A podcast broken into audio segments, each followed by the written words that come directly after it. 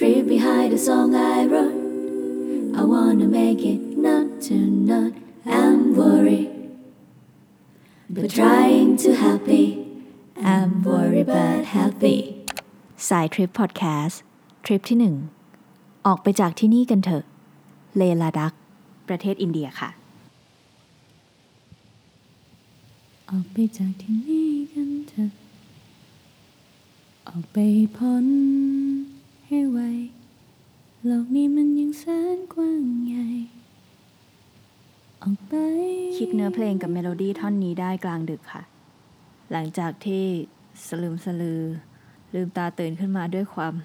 โคตรหนาว มองนาฬิกามือถือตีหนึ่งเองเหรอโอ้ยเมื่อไหร่จะเช้าวะเนี่ย มาทำอะไรกันที่นี่วะเนี่ย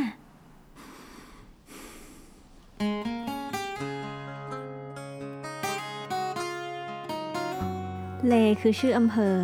ส่วนลาดักคือชื่อจังหวัดในประเทศอินเดียค่ะ เมืองเลตั้งอยู่บนเทือกเขาหิมาลัย ภาคเหนือของอินเดีย มีชายแดนติดกับประเทศจีน เราเดินทางกันวันที่ 13 ถึง 22 กันยายน รวมทั้งหมด 10 วัน แต่ถ้าคิดเป็นวันที่อยู่ที่เลจริง ๆ ก็คือ 8 วันค่ะ ช่วงกลางเดือนกันยายนแบบนี้จะเป็นช่วง end of season เลลาดักนะคะ เริ่มเป็นปลายช่วงท่องเที่ยวแล้วก็เริ่มจะเข้าหน้าหนาวแล้วอุณหภูมิจะอยู่ที่ประมาณ 11ถึงลบ2องศา พวกเราเสียค่าเอเจนต์ทัวร์ที่นู่นเป็นค่าจัดหาที่พักหารถ หาคนขับ มีอาหารบางมื้อ แล้วก็รวมค่าทำวีซ่า ทั้งหมด 5 คนตกคนละ 16,260 บาทค่ะ เงินรูปีมีค่าประมาณครึ่งหนึ่งของเงินไทย จะแลกที่นี่ไปหรือไปแลกที่นู่นก็ได้ค่ะ เตรียมอาหารแห้งไปให้พร้อม โดยเฉพาะอย่างยิ่งพวกโปรตีนเนื้อสัตว์ เพราะว่าอยู่ที่นั่นขาดแคลนสุดๆ ไปเลยยุกยาประจำตัวต่างๆ ก็ต้องอย่าลืมนะคะวีซ่าอินเดียเนี่ยก็ต้องทำล่วงหน้ากับเอเจนซี่ไป เป็น e-visa ส่วนช่วงหลังโควิด จะมีอะไรเปลี่ยนแปลงหรือเปล่าก็ต้องเช็คอีกทีนะคะ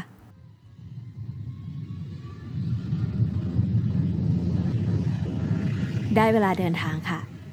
จากสุวรรณภูมิเราบินด้วยการบินไทย กรุงเทพไปนิวเดลี ประเทศอินเดีย ใช้เวลาประมาณ 4 ชั่วโมงครึ่ง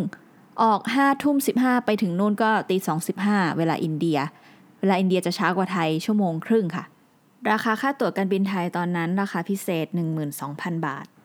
บินถึงนิวเดลีเสร็จแล้วเราก็ต้องต่อเครื่องบินในประเทศจากนิวเดลีไปเมืองเลค่ะ สนามบินตัวย่อของเมืองเลก็คือ IXL ตอนนั้นเราบินของ Jet Airways ซึ่งตอนนี้เขาประกาศเจ๊งไปแล้วเรียบร้อย ตั้งแต่ประมาณต้นไตรมาส2ปี 2019 นะคะ ตอนนั้นราคาไปกลับประมาณ 5,000ถึง6,000 บาท ออกจากนิวเดลีตี5.40 ไปถึงเล7โมง5นาทีค่ะ ใช้เวลาบินประมาณชั่วโมงครึ่งได้ ไฟล์นี้จะเริ่มสว่างแล้วค่ะ วิวภูเขาจากบนเครื่องสวยมาก ไปถึงสนามบินเลก็จะมีไกด์มารอรับพร้อมป้ายชื่อ เป็นอันว่าถึงที่โดยสวัสดิภาพ วันแรกในเลลาดักเราเดินทางไปเก็บของที่ที่พักที่ชื่อว่าโกจิวิลล่าค่ะ เป็นเกสต์เฮาส์อยู่ห่างจาก Leh Market ตลาดใจกลางเมืองประมาณ 15 นาทีโดยการเดิน ห้องพักก็โอเคค่ะ ความสะอาดพอรับไหว มีผ้าห่มให้พอเพียง จุดเด่นสุดก็น่าจะเป็นดาดฟ้าที่เอาไว้กินข้าว วิวสวยมากๆ แล้วก็มีที่ให้เอนนอนด้วย แต่อาหารนะ รอนานและแหลกไม่ไล่เลยสักกามื้อจริงๆนะ แล้วเราก็ดันต้องผูกท้อง ติดกับอาหารที่นี่ไปตลอด 5 คืนค่ะ เพราะว่าเอเจนซี่เขาดีลจ่ายตังค์ไปทั้งหมดแล้ว เปลี่ยนไม่ได้เลยแซดมาก Wi-Fi ก็มีพอให้ผีเข้าผีออกค่ะ แต่ว่าจะออกซะมากกว่า ไฟฟ้าก็จะดับทุกคืน ให้พอตื่นเต้นแล้วก็ให้จับจังหวะวิ่งผ่านน้ำให้หนาวๆเล่นได้ ซึ่งเรื่องพวกนี้มันก็เป็นปกติของเมืองนี้อยู่แล้วแหละ ถ้าจะมาก็ต้องรับให้ได้ พอถึงที่พักค่ะ คุณไกก็ได้แจกแจงอธิบายแพลนในทริปให้ฟังอีกที พร้อมกับให้เวลาเรานอนกลางวันเพื่อพักผ่อนร่างกายและปรับสภาพกับความสูงประมาณ 3,000 กว่าเมตรเหนือระดับน้ำทะเลของที่นี่นะคะ แล้วพี่ไกด์ก็บอกอีกอย่างว่าให้เคลื่อนไหวร่างกายช้าๆ อย่าซ่ามาก เพื่อการอาการแพ้ความสูงด้วยค่ะ เรานอนกันไปประมาณ 3-4 ชั่วโมงค่ะ แล้วช่วงบ่ายแก่ๆ ก็ได้ออกไปเจอกับเลลาดักของจริงสักทีบ่ายวันแรกเราไปกัน 3 แลนด์มาร์คใกล้ ๆ นั่นก็คือ 1. สันติสตูปะ หรือว่าเจดีสันติภาพค่ะ เป็นเจดีสีขาวใหญ่เบอร์เรอเทอร์ รูปทรงระฆังคว่ำตั้งอยู่บนภูเขา มีลานเจดีเป็นจุดชมวิวเมืองเล่ได้ 360 องศาเลยค่ะ ที่ที่ 2 ค่ะ เราไปกันที่เล่พาเลส หรือว่าพระราชวังเล่ เป็นที่ประทับของกษัตริย์แคว้นลาดักตั้งโดดเด่นอยู่บนยอดภูเขาสูงกลางเมืองที่มองเห็นได้ชัดมากๆค่ะพอขึ้นไปข้างบนมองออกมาจากหน้าต่างด้านในแต่ละบานเนี่ยก็จะเห็นวิวเมืองเลทั้งหมด ยิ่งพอขึ้นไปบนดาดฟ้านะคะหือสวย ที่สุดท้ายของวันแรกก็คือเลมาร์เก็ตค่ะ แหล่งคุมทรัพย์ทางด้านอาหารและหยูกยาเพื่อเอาชีวิตรอดของพวกเราที่นี่ แต่ตลาดวันนี้ก็ต้อนรับเราด้วยเศษซากอารยธรรมคราบเลือดของเทศกาลอะไรสักอย่างที่เขามีการฟันทำร้ายตัวเองให้เลือดออกเพื่อบูชาเทพเจ้าด้วยค่ะ คงคล้ายๆ กับประเพณีที่ภูเก็ตละมั้ง ตอนนั้นเราไปตอนเขาแห่ไม่ทัน แต่ว่าก็ทันเห็นร่องรอยเลือดตามพื้นที่เขายังล้างไม่เสร็จอยู่ ก็สยองนิดนึง และไกด์ของเราค่ะ ก็เป็นเจ้าของร้านยาในตลาดด้วย เขาแนะนำให้ซื้อน้ำไว้เป็นแพ็คติดรถเอาไว้เลย ถูกกว่าซื้อแยกเป็นขวดหลายเท่ามากๆ ก็ซื้อจากในร้านเขานั่นแหละค่ะพร้อมกับของจำเป็นอื่นๆ อย่างลิปมันโลชั่น ยี่ห้อหิมาลายา ยี่ห้อดังของที่นี่ด้วยค่ะ เช้าวันที่ 2 จุดหมายของเราวันนี้เยอะมากค่ะ นั่นก็คือวัดและวิหารและวัดและวิหารและวัด แล้วก็วิหารแล้วก็วิหารแล้วก็วัดค่ะ ระหว่างเดินทางก่อนถึงจุดหมายแรก เราก็ได้ไปแวะถ่ายรูปกันที่จุดตัดของแม่น้ำสองสี นั่นก็คือแม่น้ำสินธุ แล้วก็แม่น้ำซันสกา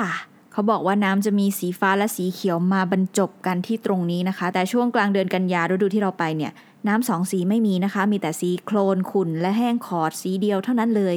ก็เลยแยกแม่น้ำสองสายไม่ค่อยออกเท่าไหร่นะคะ ถ้าอยากจะเห็นน้ำสวยๆเนี่ยน่าจะมากันช่วงมิถุนายนถึงกรกฎาคมนะคะ วัดแรกที่เรามาถึงมีชื่อว่าลามายูรูค่ะ เป็นอารามหินทรายตั้งอยู่บนภูเขาหินสูง 3,500 เมตร เสาขอบประตูไม้สีแดงๆ ตัดกับหินทรายที่เป็นตัวอาคารก็สวยแปลกตาดี ส่วนวัดที่ 2 ชื่อว่าอัลชิ อยู่ใกล้ ๆ กันค่ะ ที่นี่ด้านหลังจะเห็นวิวแม่น้ำสินธุด้วยค่ะ ส่วนวัดที่ 3 ชื่ออารามลิกกี้ เป็นวัดและก็โรงเรียนสอนพระทิเบตค่ะ ที่เด่นสุดของวัดนี้เห็นจะเป็นพระพุทธรูป พระศรีอรยะเมตไตรสีทองสูง 25 เมตร นั่งประทับเด่นเป็นสง่าเป็นสัญลักษณ์ของวัดแบบเห็นได้มาแต่ไกลเลยค่ะ และจากวัดนี้สามารถมองเห็นวิวเทือกเขาหิมาลัยเป็นฉากหลังได้ด้วย ส่วนตัววัดก็มีความสถาปัตยกรรมทิเบตคล้าย ๆ กันกับสองที่แรกค่ะ ที่ที่ 4 ชื่อว่าปราสาทบาสโกค่ะ เป็นปราสาทดินใหญ่สีขาวปนน้ำตาลดูเก่าแก่มากๆ อาจจะดูร้างๆหน่อยนะ แต่ก็สวยอะ่ะ มันจะมีมุมหนึ่งที่ด้านหน้าของทางเข้าที่มองไปเห็นวิวตึกเก่าทรงสี่เหลี่ยมที่มีบานหน้าต่างเจาะรูอยู่หนึ่งบาน ตั้งอยู่เดี่ยวๆบนภูเขาดินสีเดียวกันเลย มันสวยสตันมากตรงนี้ และที่สุดท้ายที่ที่ 5 ของวันนี้ที่เราแวะก็คือพิพิธภัณฑ์เมืองเลค่ะ ซึ่งอันเนี้ย แวะเฉยๆ ไม่ได้เข้า แวะถ่ายรูปข้างหน้าให้เป็นการบอกว่าข้ามาแล้วนะ บ๊ายบาย วันที่ 3 คือมหากราบการนั่งรถรถทริปของจริงที่เริ่มขึ้นแล้วค่ะ เรานั่งรถเป็นระยะทาง 142 กิโลเมตร มุ่งหน้าขึ้นไปสู่คาดุงลาพาส เป็นเส้นทางที่สูงที่สุดในโลกคือสูงประมาณ 5,600 เมตร จากระดับน้ำทะเลค่ะมันจะมีจุดสูงสุดที่เรียกว่า The Top of Changla อยู่ที่จุดกึ่งกลางของกิโลเมตรที่ 83 ซึ่งมันจะมองเห็นเทือกเขาคาราโครัมของปากีสถานที่มีหิมะปกคลุมเต็มไปหมดได้ ซึ่งตอนนั้นที่เห็นเนี่ยก็แยกไม่ออกหรอกว่าอันไหนคือคาราโครัมอะนะแล้วก็จะมีป้ายใหญ่ ๆ แล้วก็ธงมนต์สีให้เราได้ถ่ายรูปเช็คอินได้ด้วยนะคะ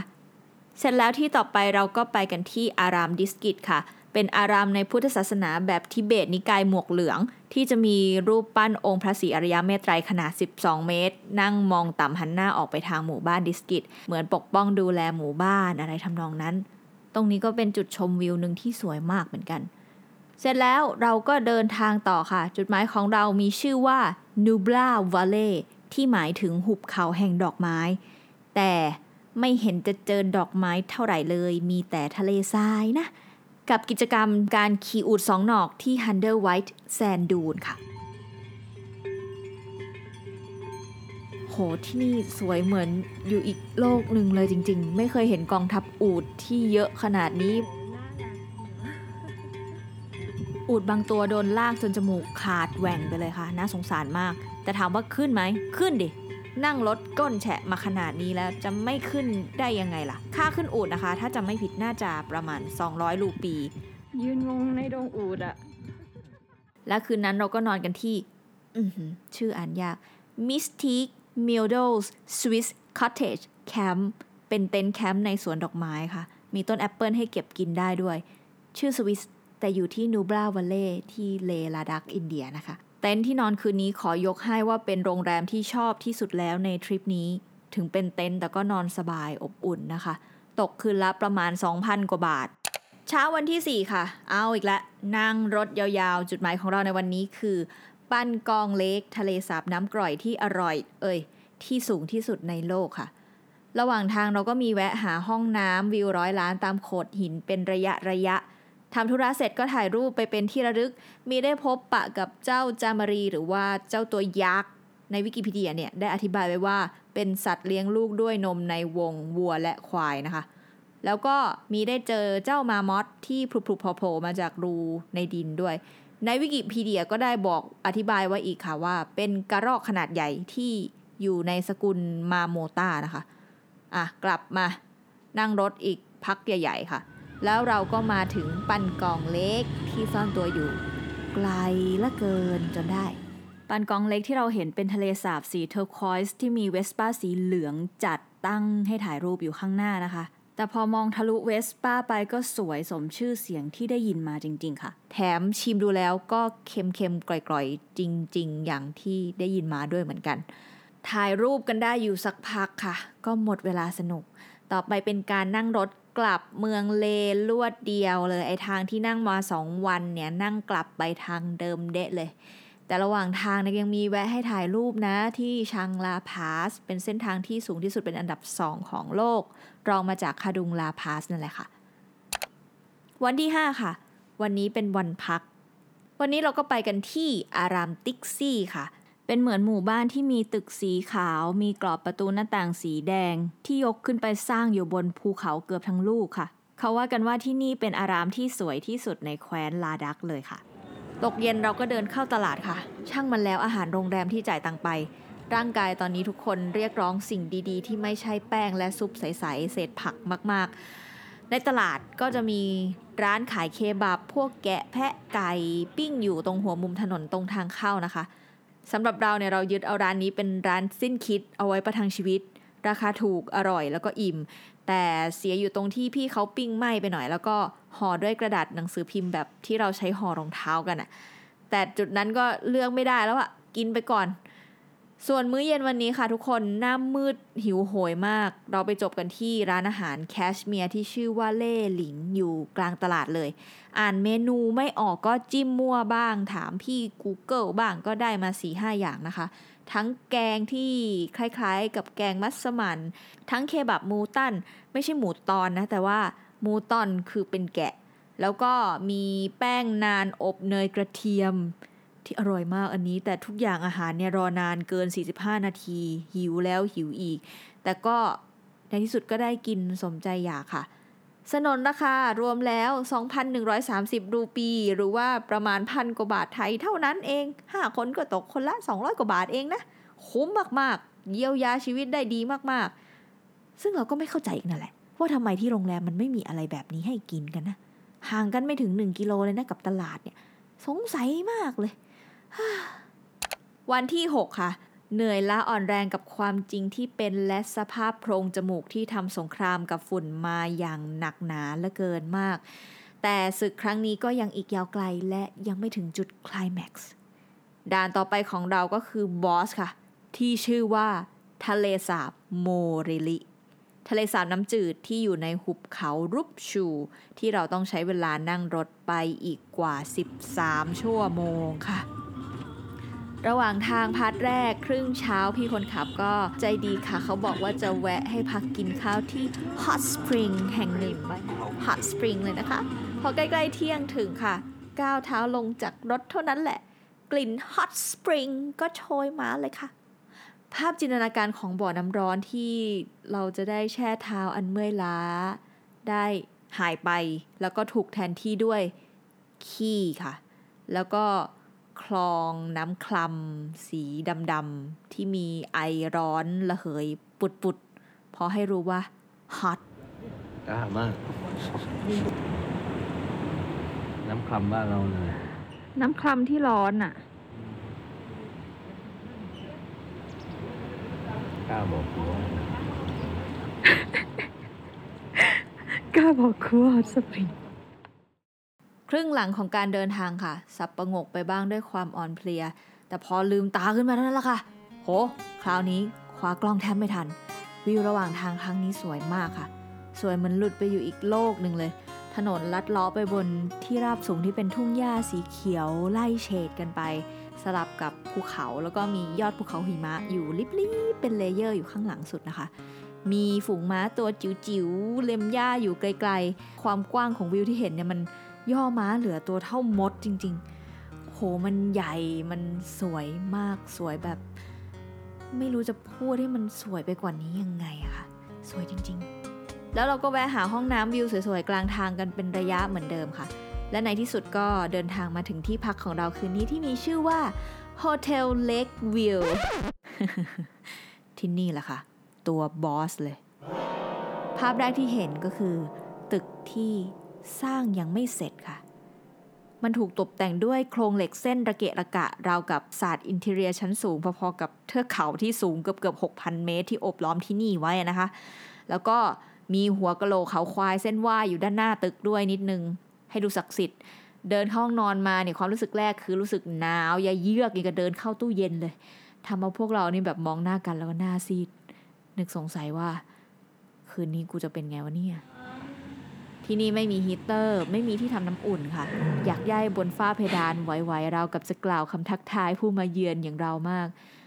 อะขอไปเปิดน้ำล้างหน้าหน่อยละกัน เปิดน้ำปุ๊บกึกก๊อกหักค่ะ น้ำเย็นเจี๊ยบพุ่งเป็นน้ำพุกล่าวต้อนรับซ้ำอีกที โอ้ช็อกค่ะ ข้อดีข้อเดียวของที่นี่ดูเหมือนจะเป็นวิวริมทะเลสาบโมลิลิที่สวยมากแหละ แต่ ห้องของเราก็ดันมีตึกบังวิวค่ะฮ่าไม่เห็นอะไรเลย เชื้อราบนฝาผนังก็เหมือนจะยิ้มหัวเราะเยาะเราเล็กน้อย คราบฝุ่นและรอยไหม้ที่ตู้เสื้อผ้าก็เหมือนจะส่งยิ้มเย้ยหยันมาให้ กรอนประตูก็เปราะบางหักตามก๊อกน้ำไปอีกอันหนึ่งละค่ะ เย็นนั้นเราออกไปทำใจเดินเล่นรับความงามริมทะเลสาบมาเป็นพลังกัน แต่ไม่นานก็เริ่มมืดค่ะ และเมื่อแดดบกมือบายบายนั้น ความจริงก็เริ่มมา มันเริ่มหนาวเข้ากระดูกมากๆ ลืมเรื่องอาบน้ำไปได้เลย พวกเรารีบเข้านอน เพราะว่าอยากให้เวลามันผ่านไปเร็วๆ พร้อมกับท้องที่ร้องจอกๆเหลือเกิน เพราะว่าอาหารที่นี่ก็กินไม่ได้เหมือนกันอาหมูหยองประทังชีพออกไปจากที่นี่กันเถอะ ออกไปพ้นให้ไวทันใดนั้น เนื้อแล้วก็เมโลดี้คำนี้มันก็ขึ้นมาในหัวค่ะ ไปจากที่นี่กันเถอะ หนาวจะตายอยู่แล้ว ความจริงคำว่าออกไปจากที่นี่กันเถอะทำให้เรานึกถึงการลาออกของเราครั้งแรก ตอนนั้นเพิ่งเรียนจบใหม่ ๆ ไฟแรง รุ่นพี่ก็ให้งานมาทำเลยจำได้ว่าวันแรกที่เดินเข้าไปในออฟฟิศเห็นโต๊ะทำงานเรียงรายอยู่ในห้องแบบเป็นคอๆเราก็รู้เลยอะว่าที่นี่มันไม่น่าจะใช่ที่ที่เราอยากอยู่ แต่ถ้าลาออกเร็วขนาดนั้น แล้วรุ่นพี่ที่อุตส่าห์ให้โอกาสเราอะไหนจะพ่อแม่ โดนด่าแน่ๆเลยว่าทำไมเหยียบขี้ไก่ไม่ฝ่อ เราจำได้ว่าตอนนั้นกลุ้มใจมาก ไม่รู้จะไปปรึกษาใครดี เลยเขียนลงไปบนสเตตัสเฟซบุ๊กว่า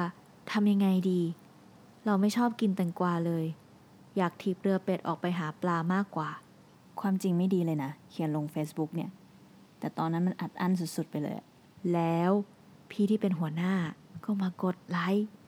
แล้วก็มาถามประมาณว่า ชอบกินปลาเหรอ มาคุยกันสิ โอ้โห คนลุก จะลบก็ไม่ทันละทำไมพี่รู้ทันไปหมดทุกอย่างเงี้ยคะ แต่นั่นก็ทำให้เราได้เข้าไปคุยจริง ๆ บอกเหตุผลตรงๆกับผู้ใหญ่ เขาก็ให้เวลากลับไปคิดอีกที เพราะว่าเรามีขอลาไปทริปเดินเขาเข้าป่าที่แจ้งเอาไว้ก่อนที่จะเริ่มงานที่นี่แล้วพอดี แต่พอเข้าป่าไปแล้วเท่านั้นแหละ ยิ่งทำให้ตัดสินใจได้ แล้วก็กลับมาบอกพี่ๆว่า พี่คะ หนูขอ ออกไปทิปเรือเป็ด หาปลาในมหาสมุทรนะคะ ออกมาให้เห็น ฟ้าที่ยังสดใส น้ำทะเลกลิ่นดินและลมที่พัดไป แค่เดินออกมาใช่ไหม ไม่ต้องไปคิด ว่ามันจะถูกหรือผิด ชีวิตยังมีสิทธิ์เริ่มต้นใหม่ ไม่ใช่ก็ต้องไป แค่นี้คงไม่เป็นไรนะไม่เป็นไร วันที่เจ็ดเช้าแล้วค่ะ พอเห็นมีแดดเท่านั้นแหละ รีบออกจากผ้าห่มเก็บความเย็นมาเดินรับแดดทันที มันเช้าไปอาหารเช้าเขาก็ยังไม่พร้อม มีคนชี้บอกว่าให้ขึ้นมาข้างบน วิวสวย ปีนบันไดเหล็กขึ้นมาบนดาดฟ้าคนเดียว โอ้โห สวยเหรอ โคตรหนาว แต่ก็สวยแหละ เออ สวยจริง ๆ เรามารู้ทีหลังว่าโรงแรมที่นี่ส่วนใหญ่ ซึ่งก็คือน่าจะทั้งหมดนั่นแหละ เขาตั้งใจจะสร้างให้มันไม่เสร็จ เนื่องด้วยประโยชน์ในการหลบเลี่ยงภาษี ชัดเจนแจ่มแจ้งเลยเหล็กเส้นนั้น แต่ก็เอาเป็นว่า เราผ่านด่านบอสที่มอบค่ำคืนอันแสนหนาวเหน็บและหิวโหยมาได้แล้ว ทีนี้ก็เหลือแต่แบกบาดแผลและร่างกายที่สะบักสะบอมเนี่ย เดินทางกลับไปพบหน้าลูกเมียให้จงได้เท่านั้นเอง วันนี้เราก็จะนั่งรถขึ้นไปบนภูเขาอีกฝั่งของทะเลสาบโมริริ มองมาเห็นหมู่บ้านที่เรานอนหนาวเมื่อคืนนี้อยู่ข้างล่างลิบๆ การนั่งรถขากลับดูผ่อนคลาย แล้วก็ฮารุโหดน้อยลงเมื่อคุ้นชินมากขึ้น แล้วเราก็ได้พบกับทะเลสาบเกลือโซกา พื้นดินสีขาวโพลนเวิงว้างสุดลูกหูลูกตา ถัดไปเป็นแอ่งน้ำกว้าง นิ่งสนิท ดูเหมือนแผ่นกระจกที่กำลังสะท้อนภาพท้องฟ้าซะมากกว่ายวบอื้อหือดูไกลๆนี่สวยยังกระตายไปแล้วอยู่บนสวรรค์เลยนะ แต่พอเข้ามาใกล้ของจริงเท่านั้นแหละ พื้นสีขาวโพลนอันสวยงามมันคือเกลือผสมกับโคลนยวบยาบค่ะ และกลิ่นเนี่ย กลิ่นเดียวกับ hot spring เลยอืขี้ค่ะ เกือบจะได้จบสวยๆแล้วสินะโธ่เอ้ยและที่สุดท้ายเราหยุดแวะถ่ายรูปที่ป้ายหลักกิโลของทังลังลาพาส แล้วเราก็กลับไปเก็บของที่โกจิวิลล่า เข้านอน เตรียมตัวบินกลับนิวเดลีตอนเช้ามืด หนาวแค่ไหนก็ต้องอาบน้ำในวันนี้ไม่ไหวแล้วดองมาสองวันเต็ม วันที่ 8 วันสุดท้ายค่ะ ตื่นมาสนามบินเมืองเลแต่เช้ามืด เจอกับคิวเช็คอินที่ยาวมาก เกือบตกเครื่องแต่ก็รอดมาได้ เครื่องออกจากเลตอน7โมง20 ถึงนิวเดลีตอน8โมง50 เรามีเวลาเหมาแท็กซี่เที่ยวเมืองเดลีได้หนึ่งวันเต็มๆทั้งที่ก็เหนื่อยแล้วก็เบื่อจะนั่งรถเต็มที่กันแล้วแหละ แต่ก็ ไม่มีที่อยู่แล้วก็ไม่มีอะไรให้ทำอยู่ดี ก็เที่ยวดีกว่า แล้วก็พบว่า โอ้แม่เจ้า นี่สินะ เมืองหลวงแห่งความโกลาหล แบกกระเป๋าขึ้นแท็กซี่ แล้วก็ให้เขาพาไปแลนด์มาร์คเท่าที่จะไปได้ อย่างกุตุบมีนาหอคอยโบราณมรดกโลกยูเนสโก ป้อมแดง ป้อมปราการและก็พิพิธภัณฑ์ แล้วก็อักษดามเป็นวัดฮินดูใหญ่อลังการที่แกะสลักจากหินทรายที่ใหญ่ที่สุดในโลก ใหญ่ยังกับพระราชวังค่ะ สวยมาก นิทรรศการแสงสีเสียงและน้ำพุก็สวยมาก แต่ว่าเขาห้ามเอากล้องเข้าไป ถ่ายอะไรมาไม่ได้เลยนะ เดี๋ยวนี้กลายเป็นว่าอะไรที่เราไม่ได้บันทึกถ่ายรูปหรือถ่ายวิดีโอไว้ มันเหมือนจะไม่เคยเกิดขึ้นจริงเลยนะ นี่มันนึกย้อนหลังดูแทบจะลืมไปแล้วด้วยซ้ำทั้งที่มันสวยมากเสพเรื่องได้เยอะขึ้นแต่เมมคนเรามันสั้นลงสั้นลงจริง ๆ อ๋ออีกเรื่อง พี่คนขับแท็กซี่ของเราที่นิวเดลีเนี่ยแหละค่ะ ตัวเด็ดเลย พาไปต่อคิวช่องขายตั๋วอันที่ต้องจ่ายแพงกว่าตลอด ทั้งที่เป็นคนไทยอะสามารถไปช่องที่จ่ายได้ในราคาประเทศพันธมิตร ซึ่งถูกกว่าราคานักท่องเที่ยวยุโรปเป็นหลาย ๆ เท่า พอเวลาอาหารเที่ยง เราก็บอกขอให้พาไปร้าน local local หน่อยละกัน พอไปถึงร้านเท่านั้นแหละ โดนต้อนเข้าไปแบบงงๆ ก็ดูราคาจากเมนูแล้วมันแพงมาก เราก็พยักหน้าพร้อมกัน แล้วก็พร้อมใจกันเดินออกทันที ออกมาหาพี่คนขับยังจะมีหน้ามาทำหน้างงอีก จะด่าก็ไม่กล้าด่ามากค่ะ เดี๋ยวพี่เขาไม่พากลับสนามบิน แถมกระเป๋าก็อยู่ท้ายรถเขาเต็มไปหมด เดี๋ยวมีเรื่องจะพาซวยไม่ได้กลับบ้านเอาได้ ต้องท่องไว้ว่าอีกนิดเดียว พวกเราต้องได้กลับบ้าน และในที่สุด เราก็ได้บินออกจากเดลีตอนตีสามยี่สิบค่ะถึงไทยตอน9ก้าโมงสิบห้าไปทำงานต่อได้พอดี จะบ้าเหรอ นอนสิ จะเหลืออะไรล่ะ ร่างกายและโพรงจมูกนี่บอบช้ำมากเหลือเกิน ถึงเตียงตัวเองปุ๊บ โอ้โห นี่มันสวรรค์บนดินชัดๆ นี่สินะที่เขาบอกเอาไว้ว่า ไม่เห็นโลงศพไม่หลั่งน้ำตา ไม่เห็นขี้หมาก็จะเหยียบขี้เอ่ยนี่แหละค่ะ ถ้าไม่เป็นลำบากซะ บางทีเราก็จะไม่เห็นค่าของสิ่งธรรมดาธรรมดาที่เรามีอยู่แล้วนี่หรอก เวลาที่ไปประเทศที่เขาจเจริญเจริญแบบสวิตเซอร์แลนด์นิวซีแลนด์แคนาดาอะไรเทื่องเนี้ย เราชอบมีความคิดอยากจะหาทางไปอยู่ถาวรที่นู่นอยู่ตลอดเลยนะ ทั้งสภาพแวดล้อมอากาศ คุณภาพชีวิต ผู้คน โอ้ดึงดูดกันสุดๆอะแต่พอมาเลลาดักที่อินเดียครั้งเดียว เราขอแค่ให้ได้กลับไปถึงบ้านเราก็พอใจแล้วอะเห็นค่าสิ่งที่ตัวเองมีขึ้นมาทันทีเลย และทริปเนี้ยก็ทำให้เห็นด้วยว่า ตราบใดที่เรายังมีชีวิต เราก็ยังมีโอกาสที่จะเริ่มต้นใหม่เสมอ เพราะงั้นรักษาชีวิตเอาไว้ ไม่ว่าจะเจอเรื่องอะไร ถ้ามันไม่ใช่ ก็ออกไปจากที่นี่กันเถอะ และนี่ก็คือสายทริปทริปทริปที่หนึ่งออกไปจากที่นี่กันเถอะ เลลาดัก ประเทศอินเดียค่ะ ออกไปจากที่นี่กันเถอะ ออกไปให้พ้นให้ไวโลกนี้มันยังแสนกว้างใหญ่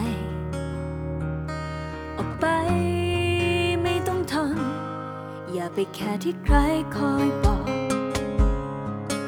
ว่าเราไม่อดทน เพราะว่าคนที่จะต้องทน คือเรา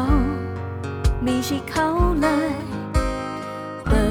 ดประตู แล้วออกมา ออกมาให้เห็นฟ้าที่ยังสดใส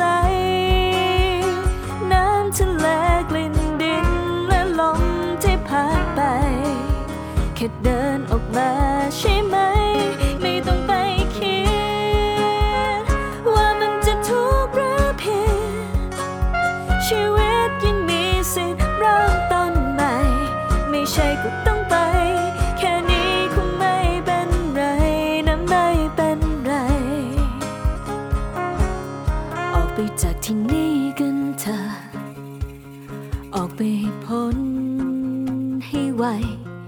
อย่ามามัวแต่นั่งร้องไห้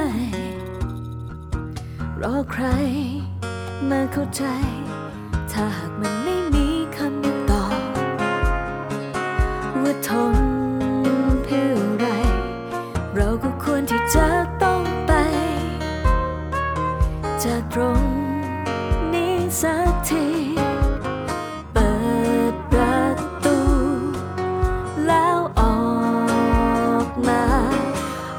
ให้เห็น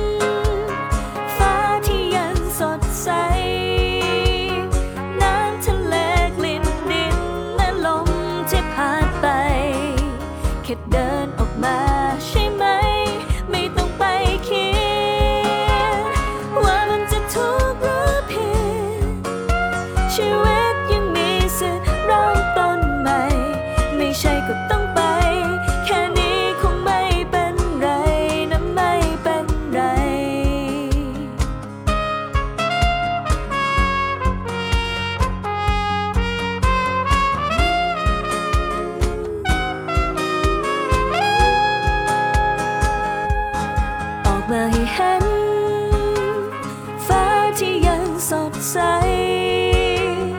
น้ำทะเลกลิ่นดินและลมที่พัดไป แค่เดินออกมาใช่ไหม ไม่ต้องไปคิด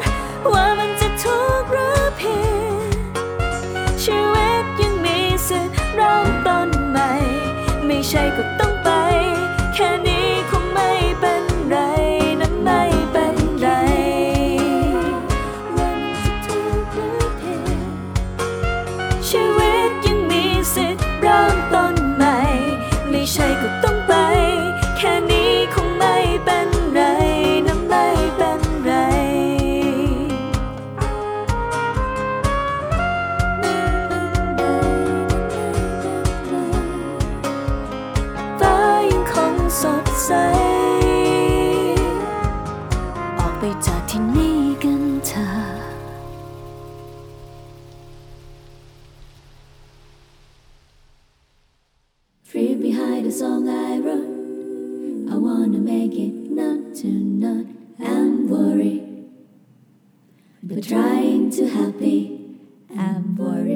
worried but happy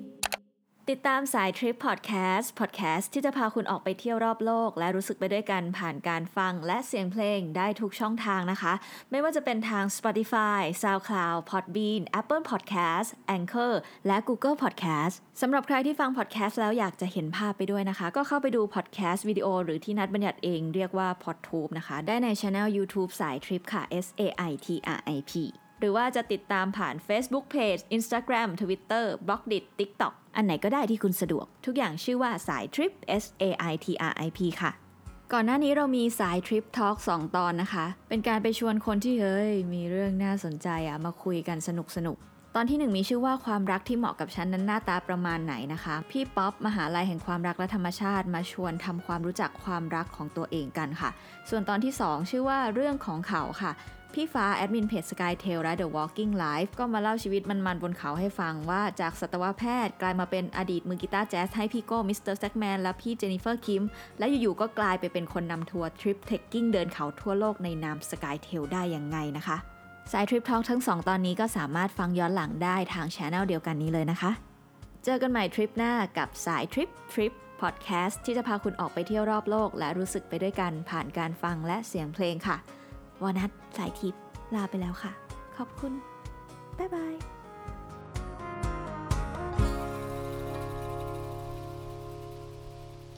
สายทริปพอดแคสต์